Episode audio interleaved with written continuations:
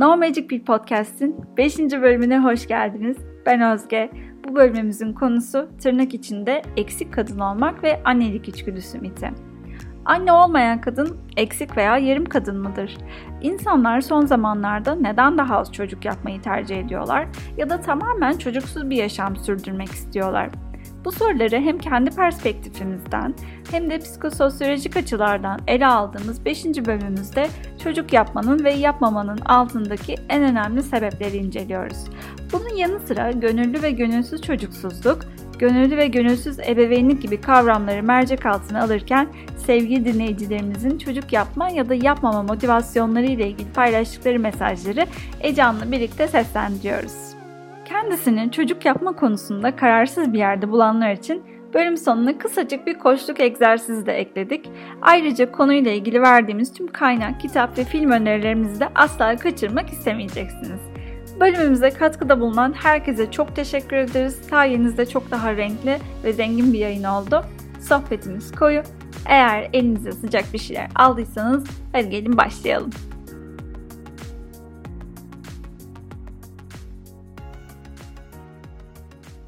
Magic 1'in 5. bölümü için tekrar buluştuk. 5 bölüm nasıl hissettiriyor sana? Ben bayağı heyecanlıyım. Bir ay geçmiş. Evet ikinci ayımıza giriş yapıyoruz bugün. Ee, bomba gibi de bir konuyla geldik.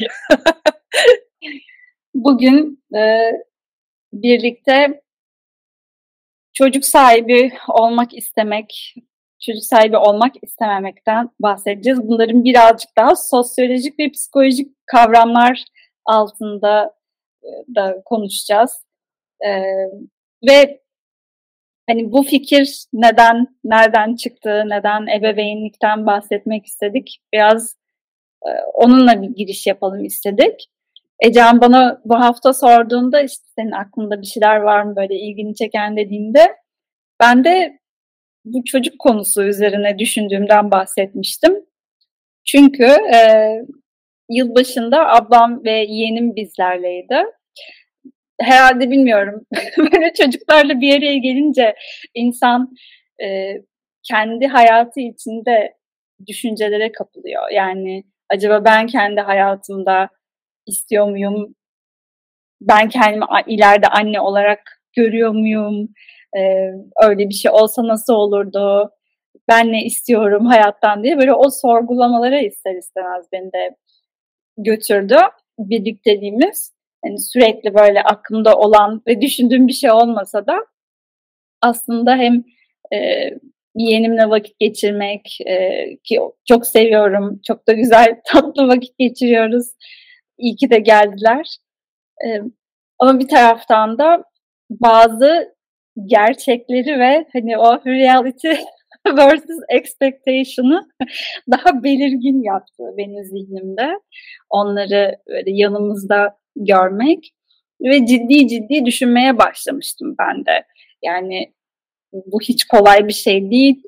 Ee, her şey yani finansal e, ve uygun partner, ne bileyim başka koşullar uygun bile olsa ben kendimi ileride annelik rolü içerisinde görebiliyor muyum? Ee, diye hani çok ciddi ciddi aslında üstüne düşündüğüm böyle birkaç gün. Dolayısıyla Can'a da bundan bahsettiğimde o da ben de çok ilgileniyorum bu fikirle ben de bunun üstüne konuşmak istiyorum deyince tamam dedik o zaman 5. bölümümüze bu konuyla giriş yapalım. Ya en baştan söylemek önemli. Yani burada yargısız ve gerçekten e, hem annelik hem babalık, ebeveynlik, koruyucu ailelik değil mi? Bu bakım veren herkese büyük saygınlıkla aslında biz bu alanı açmak istiyoruz. Eminim Ecem de bana katılacaktır zaten. Ve burada sadece hani hem bizim yaş grubumuzun da birçok kişinin aklını kurcalayan soruları böyle birlikte konuşalım. Tam olarak ne anlama geliyor? Ço- neydi? Gönülsüz çocuksuzluk, gönüllü çocuksuzluk gibi böyle farklı kavramlardan da bahsedeceğiz. Çok heyecanlı bir taraftan. Beden konusuna da bir parça dokunacağız burada. Çünkü annelikten bahsettiğimizde tabii ki kadın bedeni de konunun merkezinde olan bir şey oluyor. Böyle kısa bir çok kısa olmasın böyle biraz e, bu konu nereden çıktı, bizim bu konuyu konuşma motivasyonumuz ne biraz buradan bir giriş yapmak istedim. Belki Ecehan da kendi deneyimlerinden biraz bahsetmek ister bu konuya, onun ilgisini ne çekti.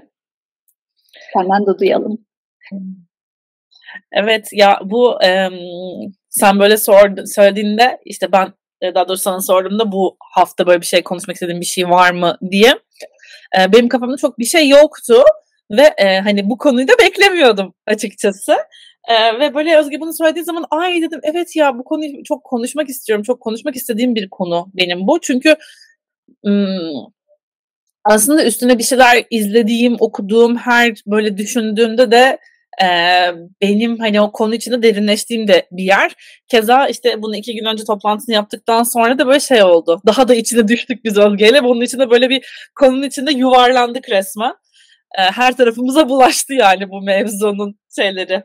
Böyle şekerin içinde yuvarlanan bir hamur işi gibi düşünüyorum. Böyle yapıştı böyle her tarafımıza konuyla ilgili minik minik şeyler. Ben tam da işte senin söylediğin o gün e, salı, salı pazartesi günü konuştuk galiba. Ondan bir önceki gün neyse işte e, şey izledim.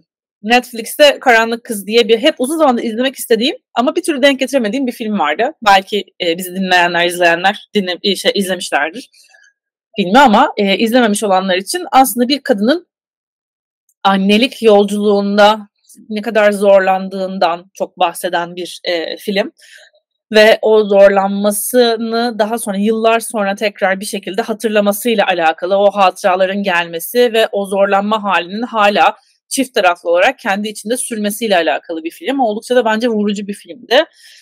Ee, burada bahsedilen şey aslında birazcık gönülsüz ebeveynlik gibiydi ki onun da ne olduğuna gireceğiz şimdi birazdan tanımlamalara. Benim için de e, bu çok düşündüğüm bir konu. Yani ben işte ne zaman haftaya 35 yaşına giriyorum artık. E, ve e, hayatım boyunca hiç bir çocuk arzusu ile yanıp tutuşan bir insan olmadım. Ee, ve hep böyle şeyi bekledim. Bana dediler ki işte bir süre sonra fikrin değişir 20'lerindeyken ben çocuk istemiyorum dediğimde. Ee, ben de böyle beklemiştim. Bir gün öyle bir zaman gelecek ki işte böyle çocuk isteğiyle dolup taşıyacaksın. Sanki böyle biyolojik olarak şey gibi düşünüyorum. Adetinin gelmesi gibi sanki böyle bir günde olacak hop anneliğin gelecek falan gibi. Ama öyle bir gün gelmedi. böyle şey diye bir şey duymuştum bir aralar. 32 yaşına kadar gelir falan diye duymuştum. Baktım 32 oldu, 33 oldu. Hiçbir şey yok yani ve ben düşünmeye başladım gerçekten böyle bir şey ben istiyor muyum diye. Ee, ve neticede e, ben gönüllü bir çocuksuz olduğuma kanaat getirdim. Ee, böyle de kalmak istediğime de e, kanaat getirdim. Hele ki işte bu okumaları, izlemeleri falan yaptıkça. Evet bir taraftan insanın bazı çekinceleri oluyor ama bir yerden de yakın olduğu, yatkın olduğu bir taraf oluyor. Bazılarımız gerçekten bir ebeveyn olma e, fikrinden çok hoşlanırken diğerlerimiz tam aksine bundan bayağı itiliyor olabiliyor. E, onlarla alakalı bolca izleme ve okuma yaptık biz Özge ile son birkaç gündür. E, ve bu konuda çok fazla farklı e, görüşler var. Çok böyle bir sürü e, çok konuşulmuş bir kere bu konu. Ben bu kadar çok konuşulduğunu bilmiyordum açıkçası. Türkiye'de de çok konuşulmuş olması beni çok şaşırttı ve çok sevindirdi. E, yurt dışında da zaten çok sıklıkla konuşulan bir mevzuymuş. E, bunun üstünde bayağı bir araştırma yaptık ve e, işte şey gördük. Gönüllü çocuksuzluk mevzusunun artışta olduğunu görmek de beni açıkçası sevindirdi. hani çocuk karşı değilim. Çocukları sevmediğim için değil bu. Ama insanların farklı aile yapılarının içerisinde var olma cesaretini göstermesi beni e, mutlu eden bir şey oldu. Dediğim gibi birazdan gönüllü çocuksuzluk şimdi şu an size çok saçma bir şey olarak geliyorsa bunu açıklayacağım ne olduğunu, nereden geldiğini ama e, ondan önce böyle biraz şey gibi e, kendimde nasıl yansıyor o, onunla alakalı bir e, background vermek istedim açıkçası. E, ve bundan sonra bu konuyu karar verdikten sonra ufak da bir böyle Instagram'da e, yaydık mevzuyu. Sizin deneyimlerinizi duymak istiyoruz. Sizin e, seçimlerinizi duymak istiyoruz diye hatta bir tane form hazırladım ben. E, ve oradan da kişilerin görüşlerini aldık. Ben enteresan bir şekilde e, sağlam bir geri dönüş olduğunu hissediyorum. İnsanlar bu konuyu konuşmak istiyorlar. Ee, hem anne olanlar, baba olanlar, ebeveyn olanlar konuşmak istiyorlar. Hem ebeveyn olma konusunda sorgusu olanlar konuşmak istiyorlar. Hem de ebeveyn olmama kararını vermiş olanlar da konuşmak istiyorlar. Dolayısıyla e, böyle bir katılımın olması da beni mutlu etti. Hani insanların ilgilendiklerini ve buna katılım göstermek istediklerini görmek çok e, tatmin edici bir e, durum. E, konuştuğumuz konunun bir yerlere değdiğini gösteriyor bence. Böyle benim için galiba bugünlük. Benim introm, kendi öz introm bu kadar.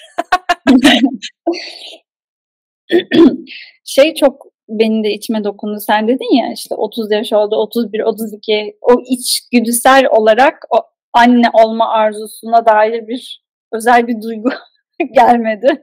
İnsanların gelir gelir dediği öyle bir duygu olmadı. Onu ben de yaşadım ve aslında geçmişe dönüp baktığımda hani biraz önce de demiştim ya beklentiler ve gerçekler arasındaki fark işte buradan doğuyor. Ee, bir çocuğa bakım vermek, çocuğu sevmek böyle çok pembe gözlüklerle baktığım bir hayal, böyle birazcık romantikleştirdiğim bir şey olduğunu ben fark ettim. Ee, özellikle işte ablamların bu gelişinde. Ee, ama aslında o kadar fazla emek, zaman, para, e, annenin ya da bakım verenlerin kendi ruhsal halleri, enerjileri, e, yaratıcılıkları yani bireyi her yönüyle çok ciddi etkileyen ve çok e, ciddi alınması gereken bir konu. O yüzden de böyle hem kendi çocukluğumu benim de düşündüğüm bir süreç oldu işte bu son hafta. Yani acaba benimle e, ben yeğenim yaşındayken, ben daha küçükken ne yapıyorduk? Acaba işte nasıl oyun oynuyorduk? Hani şu anda yeğenimle ilgilenme şeklimizde neler değişti falan. Böyle birazcık buralara da zihnim geldi gitti bu süreçte. Ee, ve ben de işte bir sürü videolar izledim. Otomatik bana acaba insanlar ne düşünüyor işte ve çok benzer yerlerden bu konuya giriş yaptığınızı gördüm. Yani benzer e, sebepler olduğunu gördüm. Çocuk çocuksuz bir hayat e, sürme konusundaki insanların isteklerinde, yani bu seçimlerinde bir partnerleri olsun olmasın.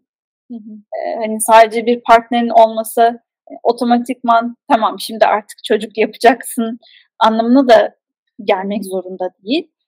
Her ne kadar toplumsal bir norm içerisinde o e, beynimize kazılmaya çalışılan bir konu olsa da ailenin e, kadının hayatın anlamının çok farklı anlamları, şekilleri var, ifade şekilleri var. Bir insan için bu illa kadın olacak değil, bir insan için hayatı anlamlı yapan şey içinde çocuk olan bir hayat olabilir. Diğer bir kişi için olmayan bir hayat olabilir. E, dolayısıyla burada aslında çeşitli bakış açılarını da biraz konuşup evet yani farklı hayatlar yaşamak mümkün ve bu hayatların çok doyurucu ve anlamlı olması da mümkün. Bunlar sadece çocukla eşleşen şeyler olmak zorunda değil diye. Ee, bana da bunları böyle düşündürdü senin paylaştıkların. Evet. Evet tam da dediğin gibi ailenin bambaşka suretleri olabilir yani. iki kişiden oluşan bir aile olması da gayet mümkün ve yavaş yavaş bu eğilimin de arttığını e, da konuştuk az önce değil mi yayına başlamadan önce. Sen birazcık e, doğum oranlarını incelemiştin. Dışarıdan gürültü geliyor değil mi? Yok. şey gibi kendimi yine haber spikeri modunda. doğum oranlarını incelemiştim. Türkiye'den bildiriyorum doğum oranlarını. Türkiye'de 1,62 toplam doğurganlık hızı Türkiye'de 1,62 çocuk olmuş. Ee, bu 2022'nin doğum istatistikleri ama TÜİK tarafından 15 Mayıs 2023'te yayınlanmış. Belki bunun linkini paylaşabiliriz kendinize bakmak isterseniz. Aynen. Ben de şey e, bu arada şey olarak onu da vereyim dipnot. Ben şimdi sosyoloji okuyorum açık öğretimden. E, ikinci sınıftayım şu anda. E, bizim de nüfus ve toplum diye bir dersimiz var. Tam da bu konuşmamızın üstüne denk geldi enteresan bir şekilde. Orada da doğum oranlarından bahsediyordu. E, 2018'deki doğum oranı 2 2.0. 2019 yılında 1.8'e düşmüş. İşte Özge'nin dediği gibi şimdi de bu sene de artık 1.6 mıydı? Kaçtı? Evet 1,62. Aynen yani gittikçe böyle çok hızlı e, bir düşüşten bahsedebiliyoruz ki burada da birçok sebep vardır tabii ki. Yani insanların çocuk yapmamalarının tek sebebinin gönüllüsüz çocuk, gönüllü çocuksuzluk olduğunu da düşünmüyorum. Ee, bir sürü sebepler vardır ama yine senin e, baktığın şey bir, bir video izledik aslında biz ilk başta bu araştırma yaptığımızda ben dün izlemiştim pardon önceki gün izlemiştim Özge de dün izlemiş galiba. Artı 90 denilen bir YouTube kanalı var. Belki haberdarsınızdır. Böyle küçük küçük dosyalar yapıyorlar. Onlar da işte bu çocuk yapmama kararı ya da çocuk yap, yapan ve e, bundan hoşnut olan olmayan insanlarla alakalı böyle bir ufak bir dosya yapmışlar. E, orada da sebepleri sıralamışlar. Çocuk yapmama sebebiniz neydi diye. Orada da ilk sebep sanırım istememekmiş açık ara. E, sonrasında ne geliyor demiştin Özge? Ee, ya sonrasında ne geldiğini hatırlamıyorum. Sadece şey dikkatimi çekmişti. Ben finansal sebepler böyle hemen onu takip eder diye düşünüyordum. Öyle olmadığını gördüm. Yani bu da sanırım geçen sene ya da 2022'de filan yayınlanmıştı. Hani yanlış olmasın tekrar bakmak lazım da videoya. Ee, o beni şaşırtmıştı. Yani ilk sebep Ece'nin dediği gibi sadece istemiyorum. Ee, ondan sonra başka bir sebep sonra bir başka sebep daha vardı. Sonra finansal filan geliyordu böyle hani hatırladığım kadarıyla yanlış bilgi de vermiyorum ama en, o enteresan gelmişti bana. Yani bir numarada finansal sebepler yoktu. Evet enteresan. O da bana da acayip geldi yani. Hani çünkü ben de şey diye düşünmüştüm. Şimdi biz Türkiye'de çocuk seven bir toplum olarak genel olarak eğer herkesin çocuk yapması gerektiğine inanan bir e, anne baba setimiz var değil mi? Yani dolayısıyla e, ben de şey düşünmüştüm. İnsanlar çocuk yapmamayı tercih ediyorsa hani bunu ekonomik sebepler ya da politik sebeplerle açıklarlar diye düşünmüştüm ama onlar gayet böyle hani cesurca demişler ki yo yapmadık çünkü istemiyoruz. Bu bana çok böyle ım, taze taze bir bakış açısı olarak geldi. Çünkü demek ki artık bizim yaş grubumuzda ya da bizden belki bir çıt küçük yaştaki insanlardan bahsediyoruz. Ebeveyn e, adayları ya da ebeveynler olarak. E, bu grup sanırım artık bizden bir jenerasyon büyüklere göre daha çok kendi e, tercihlerini yaşayabiliyorlar gibi görüntülüyorum ben ki o da acayip bu şu anki siyasi politik e, sıkışık ve hani kısıtlayıcı ortamda bunun böyle olduğunu görmek en azından bana cesaret verdi açıkçası. evet şimdi videoya baktım bu arada e, check etmek için. Hı hı. Şimdi video geçen sene yayınlanmış. E, artı 90 çocuk istememek tırnak içinde anne olmayan kadın yarım kadın değildir diye bir başlığı var. E, ve bu Amerika'dan bir anketten alınan bilgiler bu arada. Türkiye özelinde değil. Yüzde 56'sı sadece istemiyor bir numarada. Yüzde 19'u ikincisi tıbbi sebepler. Ondan sonra finansal tam sesini kısıp irani. Sonra partneri yok demiş. Yüzde on beşinin partneri olmadığı için. Yüzde on yaş gibi. Yani dünyanın durumu ve iklimdi galiba ondan sonra da. Evet. Yani ilk üç sırada sadece istememek tıbbi ve finansal sebeplerden bahsetmişler. Amerika'dakiler. Aa, okay. Türkiye'dekiler bence genellikle ekonomik sebeplerden ve politik sebeplerden bahsederlerdi diye düşünüyorum. Bunu şey yapsalar bu e, anketi, bu çalışmayı, araştırmayı Türkiye'de yapsalar diye düşündüm. E, ben birazcık şeyden gireyim diye düşünüyorum buradan ufak ufak. Gönüllü çocuksuzluk nedir falan diye sana uyarsa. E, ki neden bahsettiğimizi bilelim. Ondan sonra zaten konuda birazcık derinleşeceğiz ama Şimdi 1979 yılında bir kitap yayınlamış e, bir e, akademisyen, Toronto Üniversitesi'nde Kanadalı bir akademisyen. Aslında bu mevzu birazcık başlangıcını oradan alıyor. Adı e, Voluntary Childlessness yani gönüllü çocuksuzluk aslında. E, ondan sonra Childless by Choice ile devam ediyor 1980 yılında ve gönüllü çocukçuluk terimi aslında bu akademisyenin e, Weaves'tı galiba söyledi. Jean ya da Jean Weaves olması lazım tam emin değilim. E, onun teorisinden, onun araştırmasından, onun çalışmasından diyeyim ortaya çıkıyor. Sosyolog, kendisi sosyoloji alanında bir e, profesör. Ve diyor ki e, çocuk yapmama kararını veren kişilere e, işte voluntary childless diyor. E, gönülsüz, e, gönüllü çocuksuz kişiler diyor. Sonrasında bu terim biraz kafa karışıklığı yarattığı için aslında İngilizce şöyle çevriliyor. Childless, çocuğu olmayan kişiler yani istemesine rağmen çocuğu olmayan kişiler childless olarak anın, anılmaya başlanıyor ve istemeyip çocuk yapmayan, iste çok karıştı. İsteyip çocuk yapmayan kişiler yani gönüllü olarak çocuk yapmayan kişilere de child free deniliyor. Yani çocuktan özgür gibi aslında. Ee, çocuğu olmayan kişiler e, istekli olarak. Burada dolayısıyla bu iki şeyden bahsedebiliriz. Yani gönüllü olarak çocuğu olmayan kişiler bunlar kendi kararlarını veriyorlar. Gönülsüz olarak çocuğu olmayan kişiler ise işte belki e, sağlık sebeplerinden ötürü çocuğa sahip olamayan kişiler, işte infertilite, doğurganlık problemi yaşayıp çocuğa sahip olamayan kişiler, partneri olmadığı için hayatında bir eşi olmadığı için çocuğu yapabileceği birisini bulamadığı için çocuğu olmayan kişilerse gönülsüz çocuksuz. Doğru mu söyledim? Altına evet. evet. Partneri olmayan yani o koşullar gerçekten uygun olmadığı için. evet.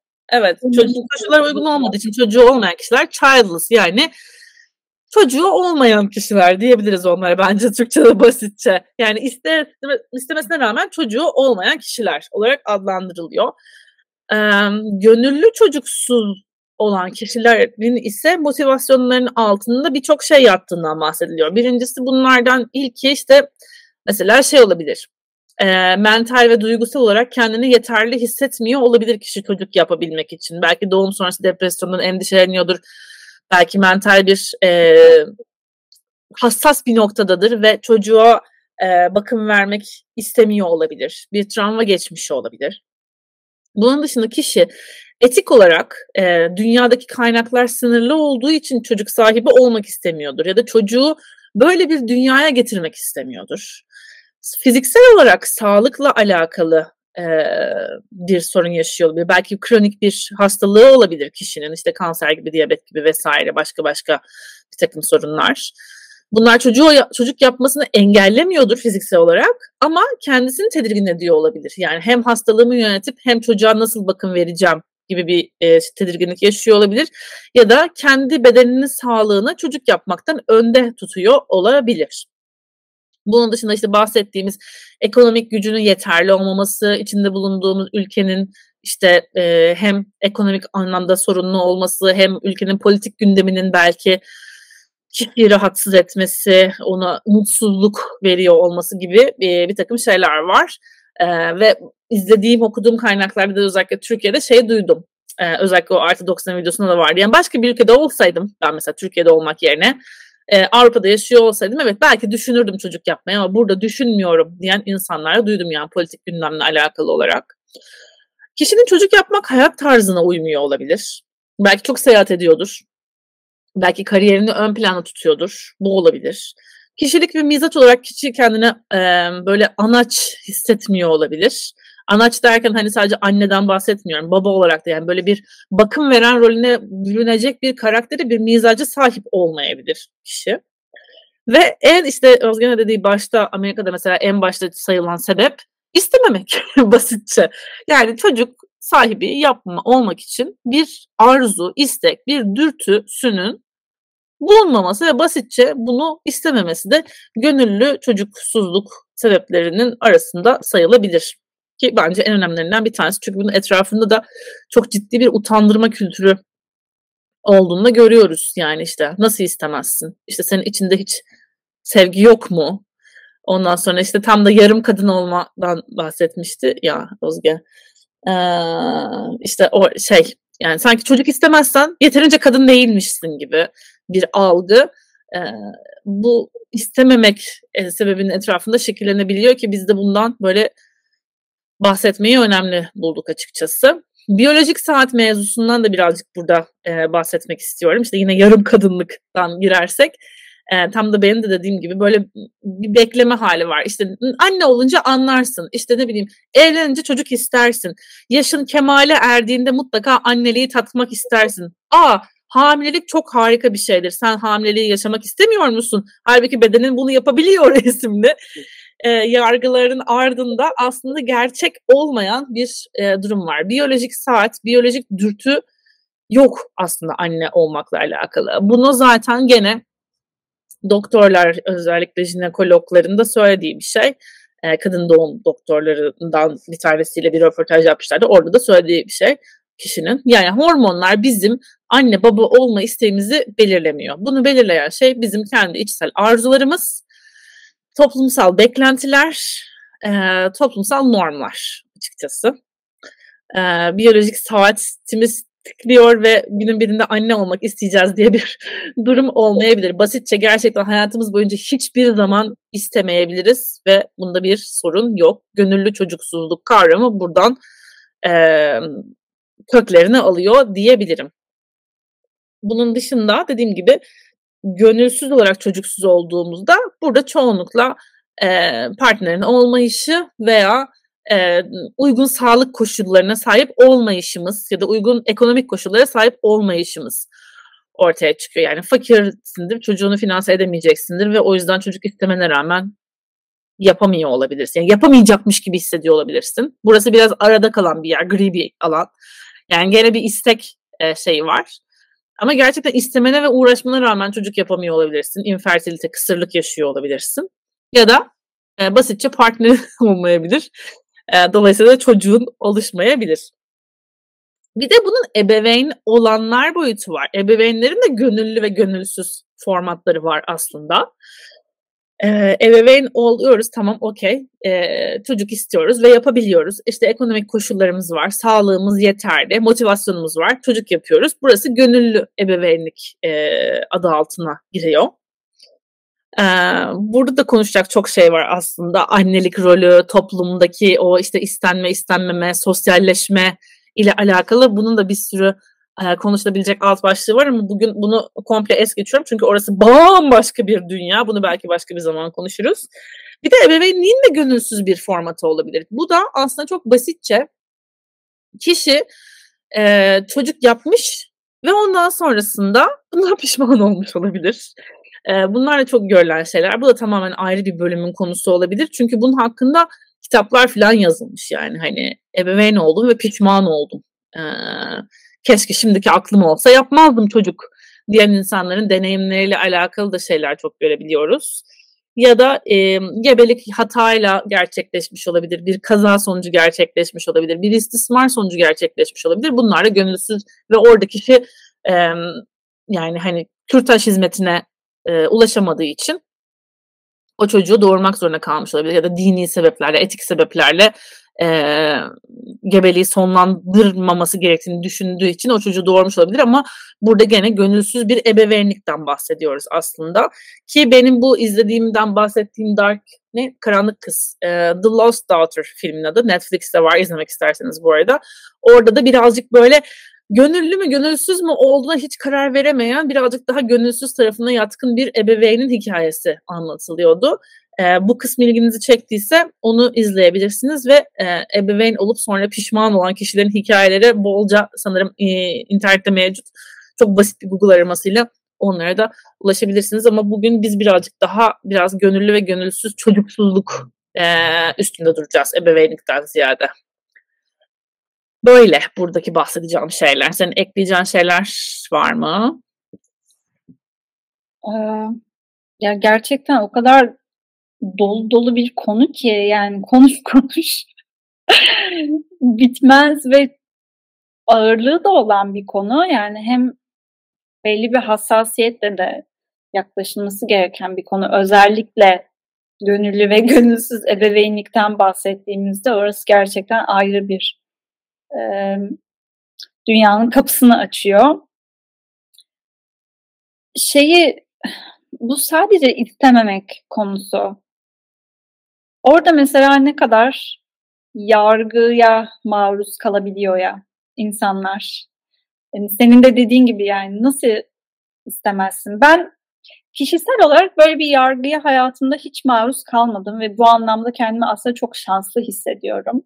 Tabii e, bir taraftan ailenin de burada yani sizi yetiştiren ailenin, e, ailenizle olan ilişkinizin e, ne kadar yakınsınız, her insanın yakın ve böyle sıcak bir ailesi olmayabiliyor. Yani çeşitli çeşitli hayatlar var dünyada ve yani ben e, bu tarz bir yargıya ya da baskıya kendi ailemde maruz kalmadım.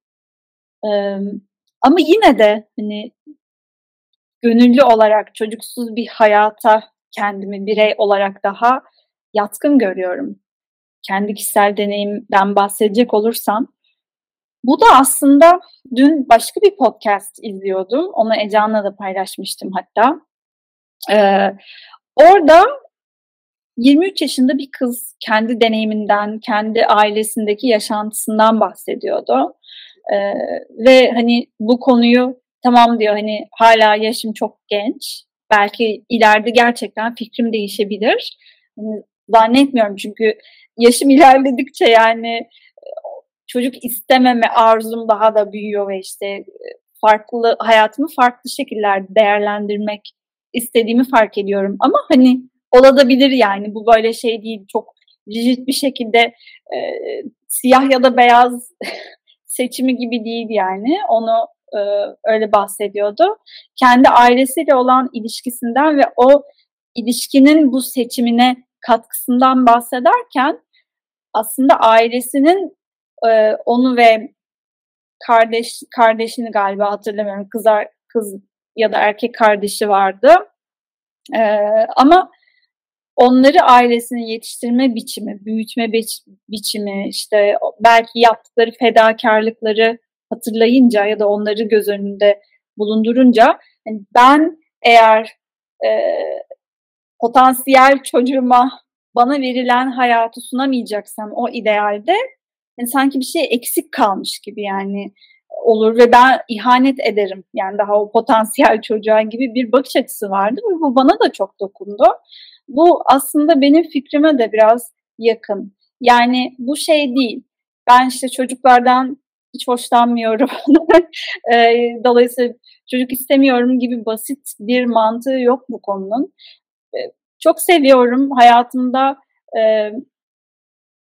çocuk da var, yeğenim var en başta ama bakım verdiğim ya da o bakım verme, ilgilenme, e, ne bileyim büyümesine katkıda bulunma e, deneyimi yaşadığım, şansı yakaladığım farklı alanlar var ve ben şeyi de düşünmüyorum yani hani böyle proje çocuklar işte Aa, evlendik hani artık vakti geldi çocuğumuz olsun gibi bir tavır bence bu konuyu hafife almak oluyor. Çünkü bir birey geliyor hayata ve o bireyle e, o birey büyüdükçe ilişkin de değişecek yani hani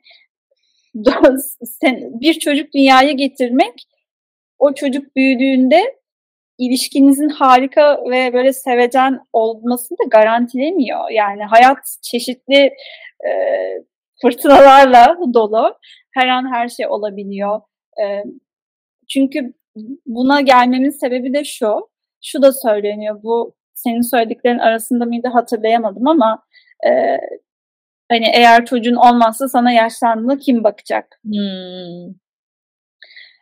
Ama ben biliyorum yani şu anda 80'lerinde olan, 90'a merdiven dayamış olan ama çocuklarıyla e, hiç iletişimleri olmayan insanlar biliyorum. Yani sizin çocuk e, sahibi olmanız çocuğunuzla ileride harika bir ilişkiniz olacak anlamına gelmiyor ve burada da bence işte ebeveynlik rolüne kendini hazır hissediyor musun? Bu da çok önemli başka bir sürü farklı dinamik var ama e, hani daha hiç olmadan yani bunu bir seçim olarak ele alırsak e, gerçekten düşünülmesi gereken çok önemli bir soru olduğunu düşünüyorum. Yani kendimize ben gerçekten buna hazır mıyım? Yani içgüdüsünü hissedeyim hissetmeyeyim ya. O, o, o çünkü bir rol bir taraftan. Sen ne düşünüyorsun bu konuda?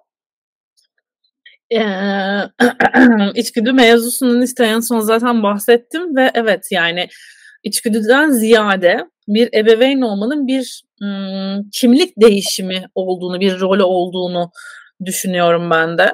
Ee, ve oraya hazır mıyız değil miyiz bu çok önemli bir e, şey. Birçok kişi şunu söylüyor benim arkadaşlarımdan da duyduğum kadarıyla. Yani işte hiçbir zaman hazır olmayacaksın. Evet hiçbir zaman hazır olmayacağız bir şeye yüzde yüz. Ama e, oraya kendi irademizle girmeye razı mıyız? Bence sorulması gereken şey bu. Evet yani bir şeye yüzde yüz hazır olmaya çalıştığımızda muhtemelen e, mükemmelliyetçilikten daha ötede bir yere gitmek çok söz konusu olmuyor. Dediğin gibi orada da biraz proje ye dönüşüyor mevzu. Her şey çok mükemmel olsun istediğimiz zaman. Çocuğumuz da mükemmel olsun. Biz de çok hazır olalım. Bütün kitapları okuyalım. Her şeyi alalım, hazırlayalım ve aşırı hazır girelim. Ama bilinmeyen bir şeyin içerisine o kadar hazır girmek de çok mümkün değil. Daha çok ben, bana şey geliyor yani ben bu kimliğe girmeye razı mıyım yani? Böyle bir arzum var mı? Ee, bazen bazı şeyleri çünkü çok arzulamak onun e, inanılmaz zor taraflarını da tolere etmemiz için en önemli güçlü yönümüz oluyor diye düşünüyorum.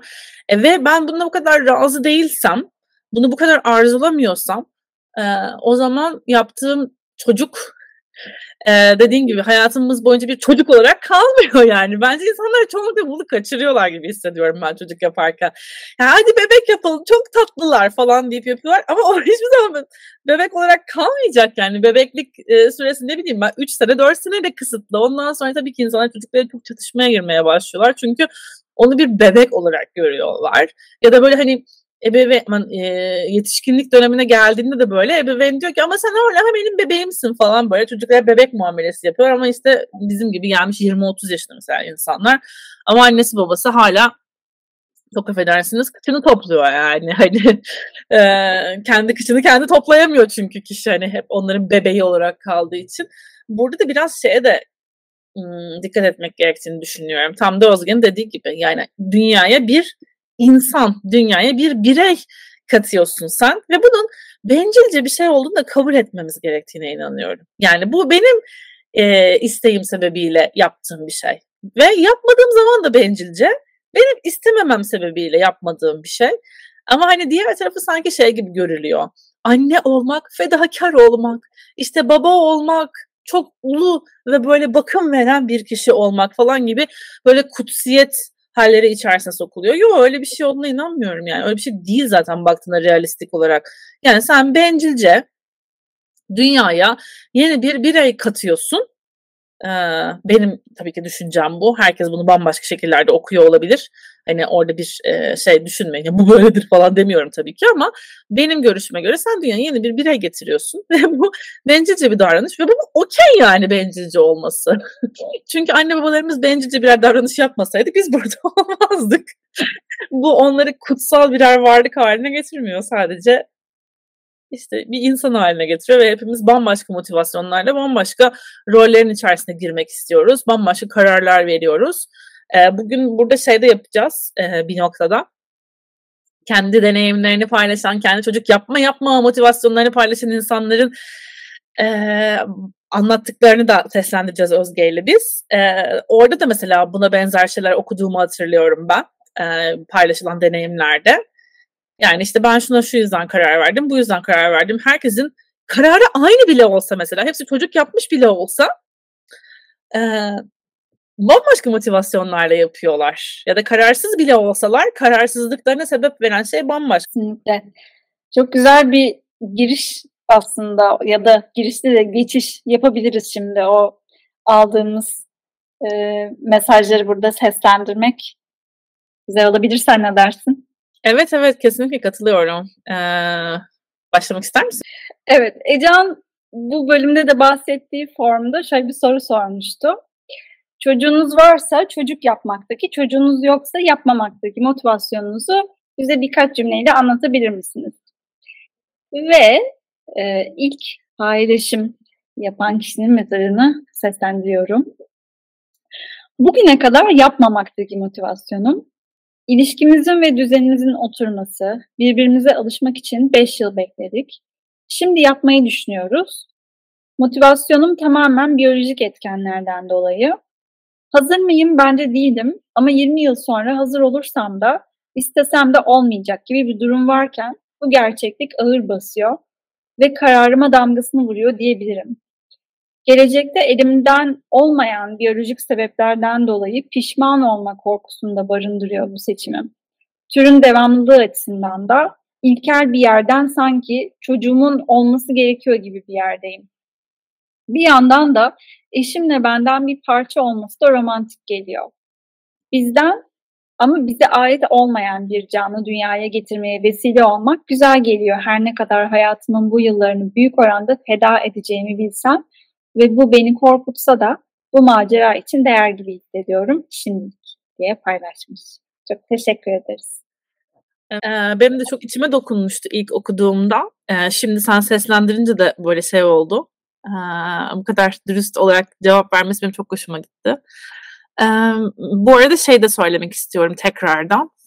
Burada bizimle kendi deneyimlerini paylaşanların ne e-maillerini, ne isimlerini, bizim sorduğumuz soruların dışındaki hiçbir şeylerini biz dahi görmüyoruz. Benim hiçbir fikrim yok formu hazırlayan bir kişi olmama rağmen.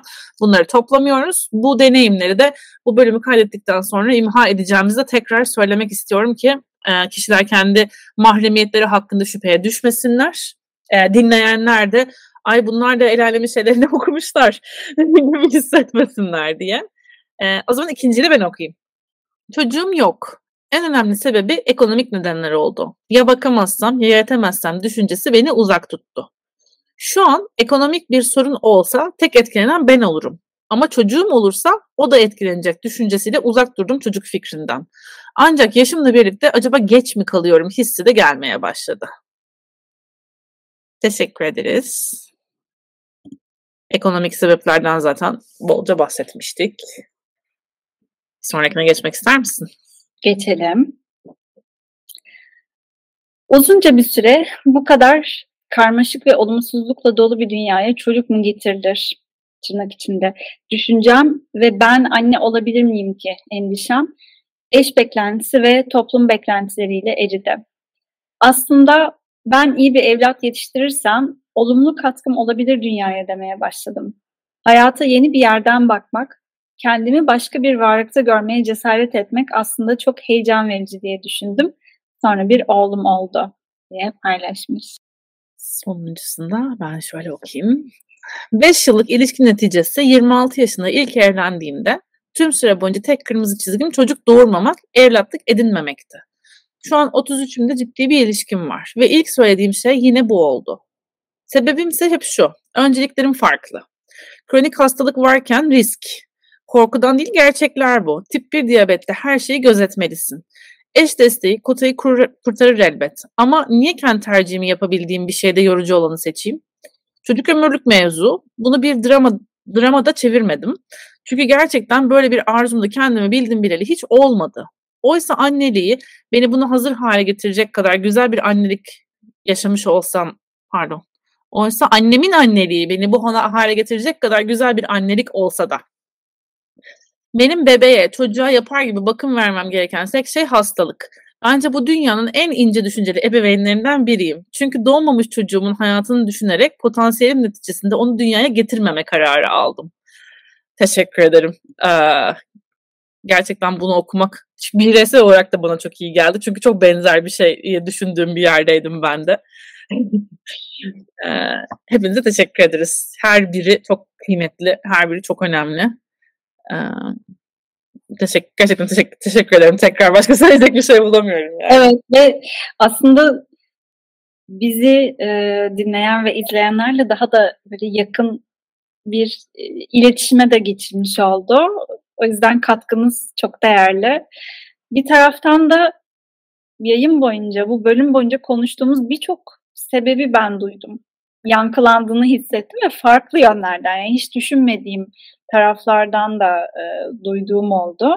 Yani aslında senin de e, bu mesajları okumadan söylediğin gibi insanları e, ebeveyn olmaya ya da çocuk sahibi olmaya veya olmamaya iten birçok farklı sebep var.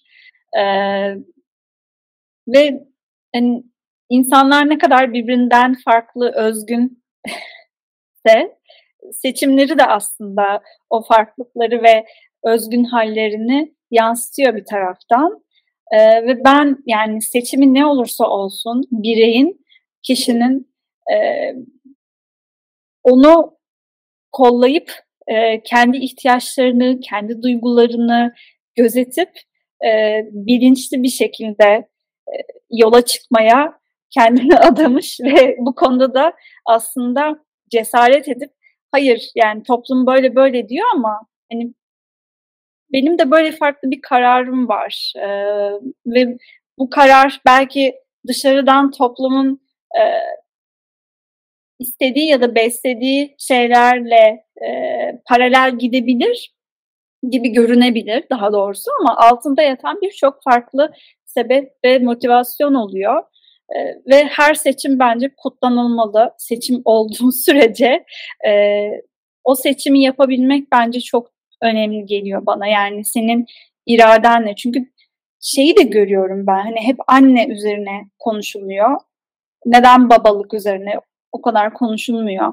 Evet bu da çok önemli bir konu.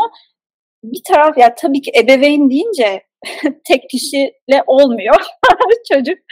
Ee, ama anne de yani be, beden giriyor işin içine. Hani o çocuğu hayata getiren beden e, biyolojik olarak e, burada kelimelerimi de doğru seçmeye çalışıyorum hassas davranarak ama hani kadın bedeni diyeceğim ama bir taraftan o toplumsal cinsiyet konularına da giriyor burada. Hani kendini kadın olarak görmek, kadın ne demek, kadın olmak ne demek bunlar apayrı konu başlıkları ama sadece basit bir anlatımı sadece yani anlatımı kolaylaştırmak için yani o e, kadın bedeninden dünyaya biyolojik olarak e, çocuğun gelmesi o yüzden de bence konunun odağı daha çok kadın tarafında, anne tarafında olabiliyor. Yoksa hani bu da annelik rolü üstlenen illa biyolojik kadın yani cinsiyet açısından e, o olacak diye değil. Çünkü bir taraftan e, aile biçimi, aile formunu oluşturan birçok farklı etken de var. Yani sadece kadın, erkek gibi değil. E,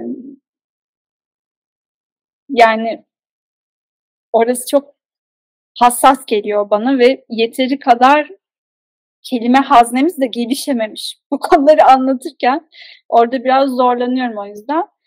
Ee, ama konunun annelikte odaklanmasının en önemli sebeplerinden biri dediğim gibi o beden gibi geliyor. Bedendeki etkisi çocuğu dünyaya getirmenin. Fizyolojik yarattığı değişimler ve ki bu da e, çok büyük bir sebep olabilir bir kadının bebek e, istememesi, doğum sürecinden e, geçmek istememesi bunlar da çok anlaşılır sebepler. E, çünkü doğum bir taraftan evet şu anda çok tıbbi olarak hani e, yaşadığımız çağda birçok farklı yöntem, teknik var. E, bebekler çok prematüre de olsa bile onları hayatta tutabilen teknolojik e, donanıma sahibiz. Öyle bir dünyada yaşıyoruz. Ama diğer taraftan da korkutucu yani. Hani e, kadın bedeninin yaşadığı değişiklikler o da çok önemli bir faktör olabiliyor insanların çocuksuz, gönüllü çocuksuz olma e, sebepleri. Ee, şey düşünüyordum şimdi sen bunu söylediğinde kadın ve beden mevzusundan bahsettiğinde ben yıllar önce şimdi bir tane bir e, Instagram'dan bir birilerini takip ediyordum. Ee, ve iki kişi bunlar hani böyle bedenle alakalı eğitimler falan veriyorlardı. On Being in Your Body diye bir şeyleri vardı. E, kuruluşları diyeyim. Bunlardan bir tanesi yani biyolojik olarak kadın ama e, queer yani kendini kadın olarak tanımlamayan bir kişiydi. Ama e, gene queer ama biyolojik olarak erkek olarak bir erkek olan bir partneri vardı.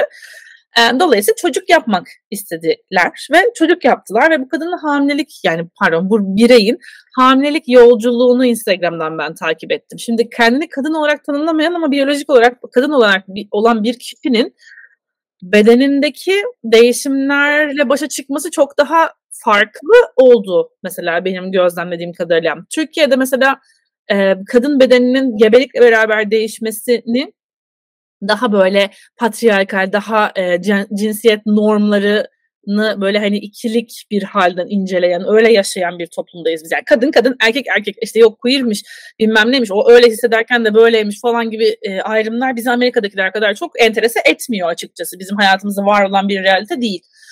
Ama e, şunu farklılığı görmek mesela bana enteresan gelmişti. Evet yani kendini kadın olarak görmeyen ama gene de hamilelik yaşayan bir kişinin hamileliğe atfettiği şeylerle kendine feminen değerlere inanılmaz derecede çok sahip çıkması gerektiğini düşünen e, bir kadın bireyin hamileliğinde yaşadığı deneyimler çok farklı ikisi birbirinden.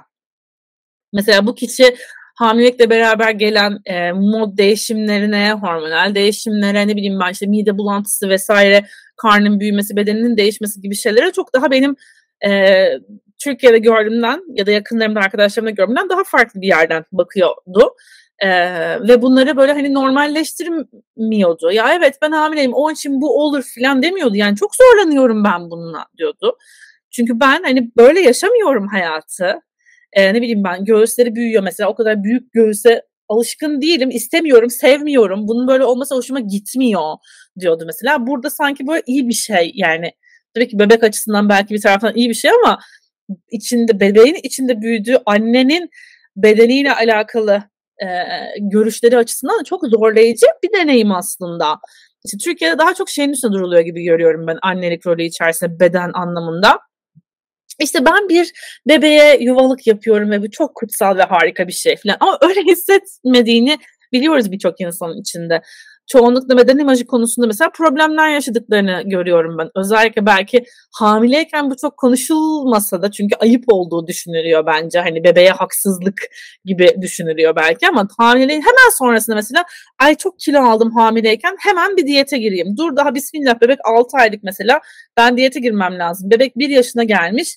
İşte anne istiyor ki işte 23 yaşındaki bedenine geri kavuştun mesela. Diyelim ki anne 30 yaşına gelmiş 23 yaşındaki bedenime geri kavuşayım falan gibi beden imajı e, konusunda da aslında problematik bir yerde duruyor hamile olmak. Ama gene de bu yokmuş gibi e, varsaymak ve hamileliğin çok kutsal bir şey e, olduğu konusunda ısrar etmekte ısrarcıyız bence toplum olarak. Ben öyle görüyorum burada ama evet yani bir taraftan e, hamile kalan kişinin, bebeği taşıyan kişinin bedeni için çok da zorlu bir süreç yani.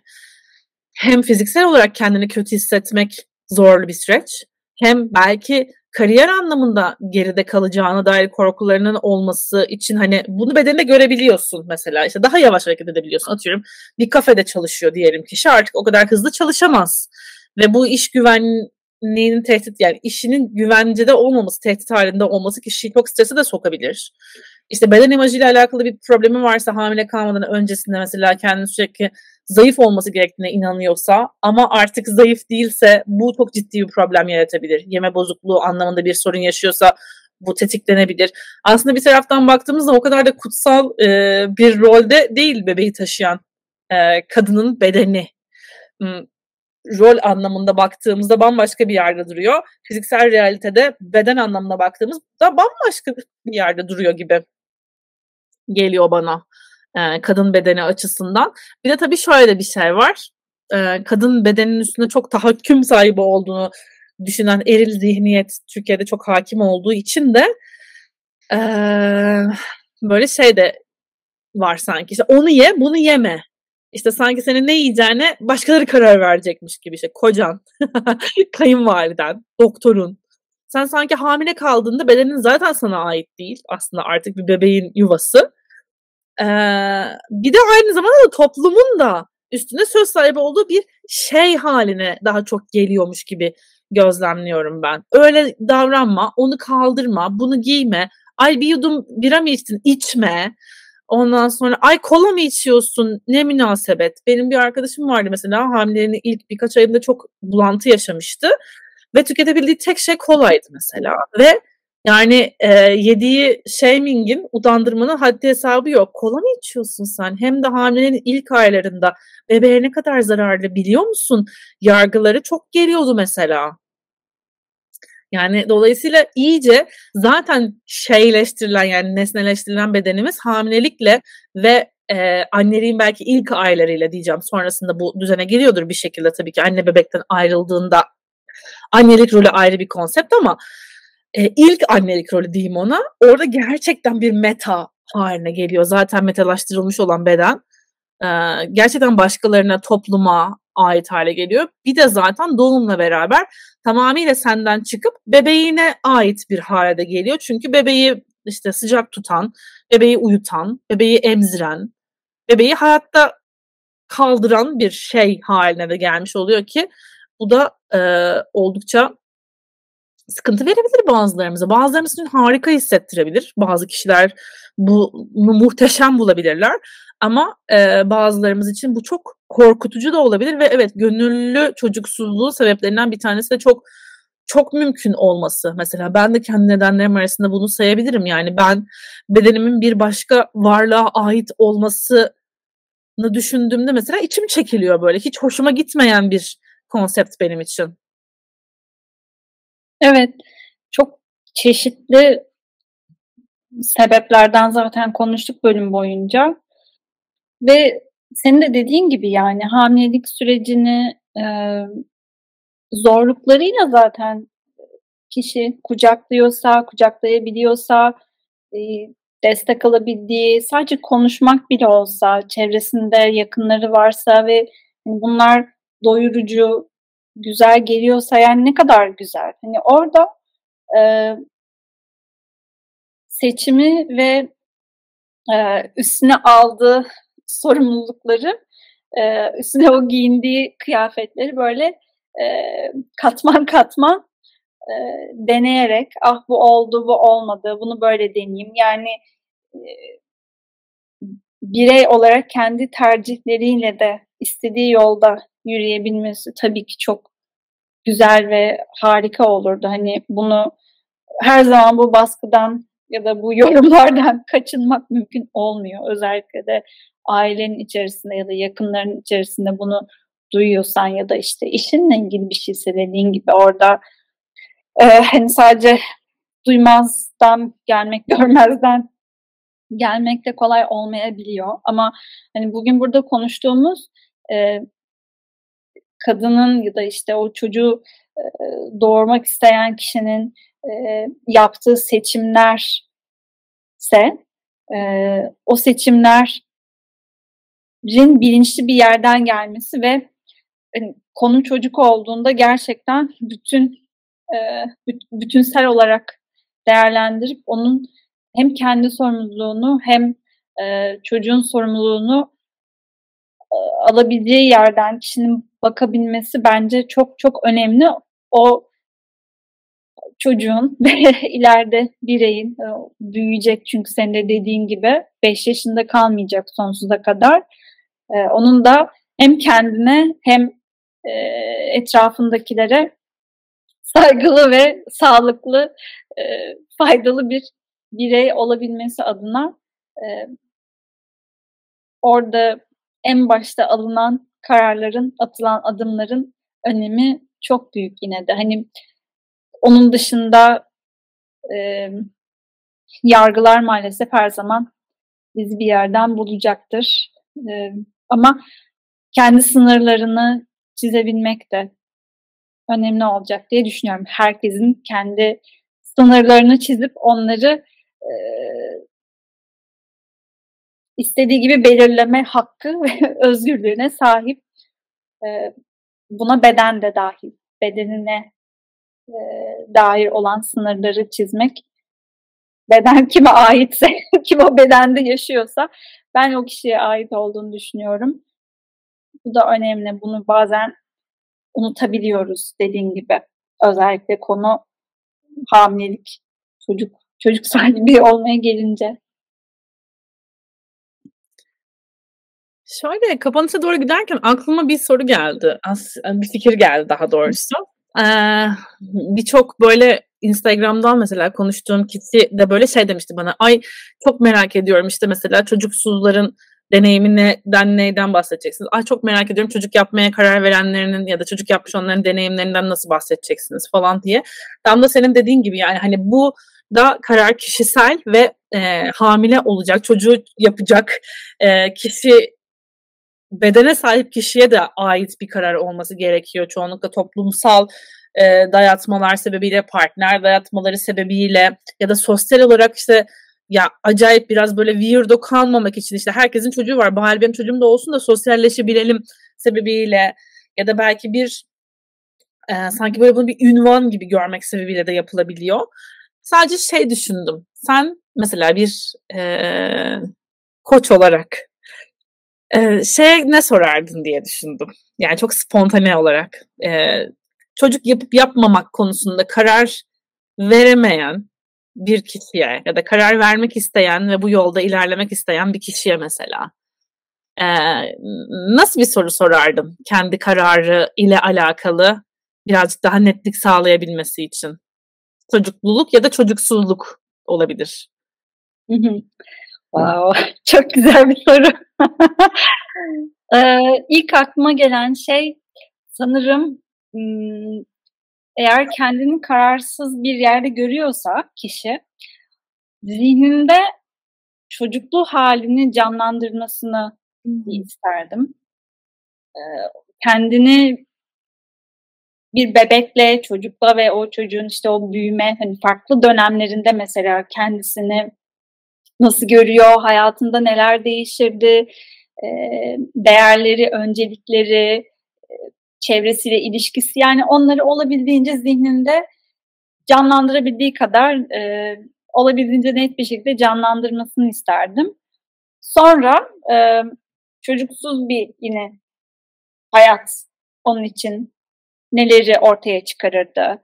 Mesela nasıl duygular ortaya çıkıyor onlara dikkatini getirmesini rica ederdim.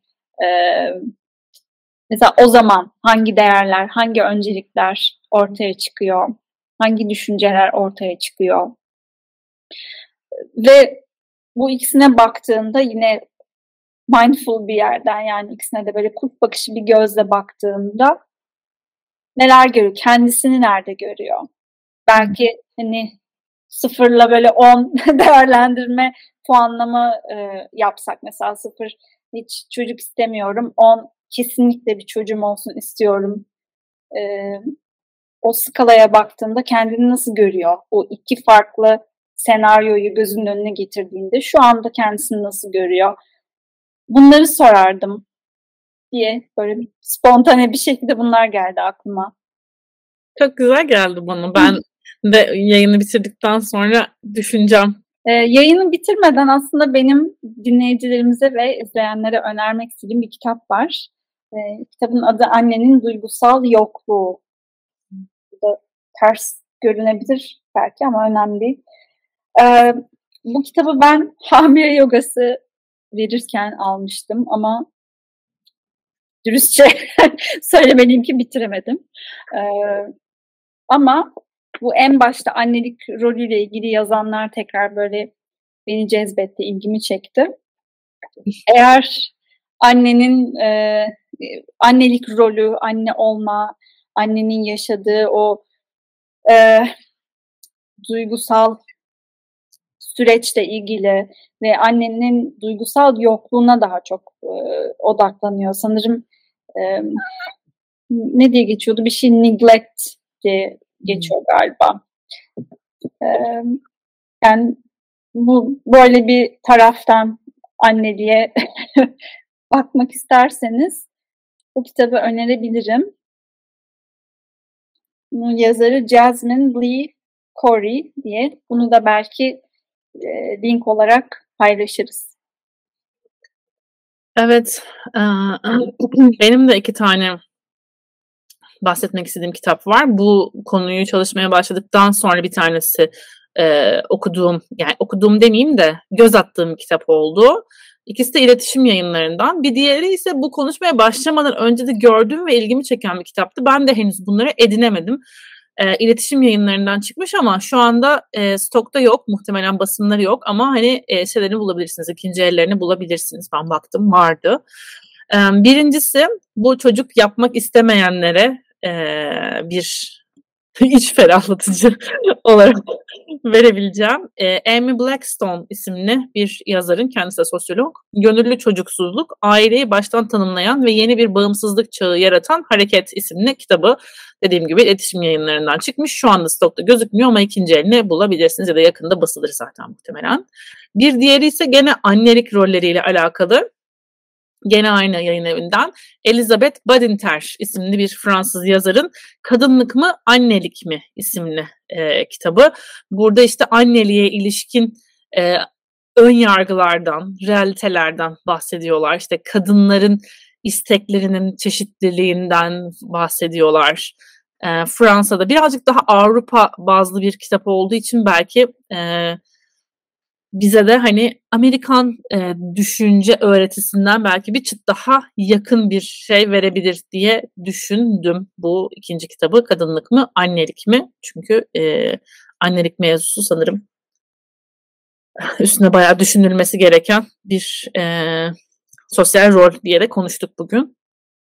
Bu ikisini ben de alacağım, okuyacağım ve belki sonra tekrar başka bir zaman e, üstüne detaylı konuşacağımız başka e, öğeleri, başka komponentleri, bileşenleri de vardır bu konunun. Mesela şeyi bugün sığdıramadık.